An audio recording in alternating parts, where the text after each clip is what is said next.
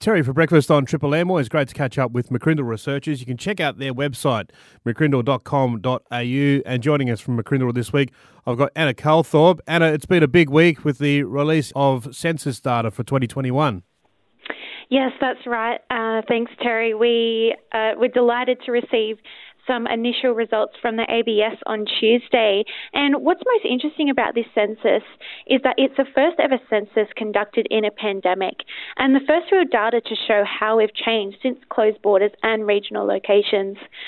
Interestingly, there were 2 million more people at home on census night than the last census. So that's 96% of us at home on census night four in five people completed the census online compared to just 56 in the last census in 2016.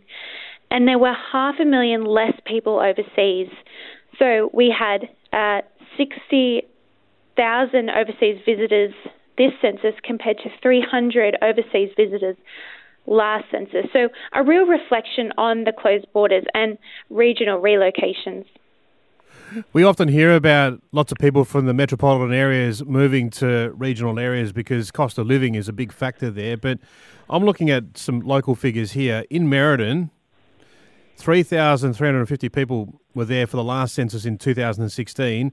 For 2021, 3,119. So that's a drop of 231. For Northam, population has gone up. It was uh, 6,548 in 2016. It's now 6,679. So they've gone up by 131.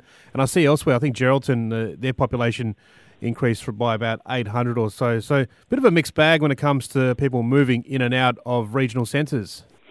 Yeah, that's right. And those towns are a really great reflection on what's happening around the nation. And the census this year shows that uh, 7 million of us were born overseas, and almost half of us have a parent who was born overseas. Uh, since 2017, we welcomed 1 million people into Australia, and the largest increase in country of birth outside Australia was India, surpassing China and New Zealand to become the third largest country of birth. So it is a real reflection on how the towns and locations uh, and population is changing. And interesting, interestingly, the population currently sits at 25.4 million, which has doubled in the last 50 years from 12 million people. And there are now 4.4 million people over uh, the age of 65. And Anna, more Australians than ever have reported that they don't identify with any religion from uh, 2021 data. So 40%, almost 40% of, Austra- of the Australian population reported having no religion.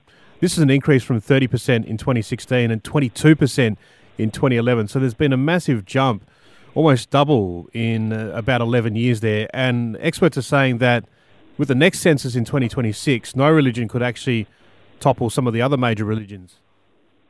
Yeah, that's right. We have seen a really big shift in uh, those who identify as Christian, and as you mentioned, two in five people identify as Christian, which has reduced from 52% in 2016. But what's actually most interesting about that is that the millennials are surpassing uh, baby boomers in how they identify religiously. So just 30% identify their Christian as Christianity from the millennials compared to around 60% of baby boomers. So it's uh, indicating a real shift between each generation as the, the population grows older, and we're seeing that trend through the millennials. Great insights at the website, mccrindle.com.au. Anna Calthorpe, appreciate your time this morning. Thanks so much.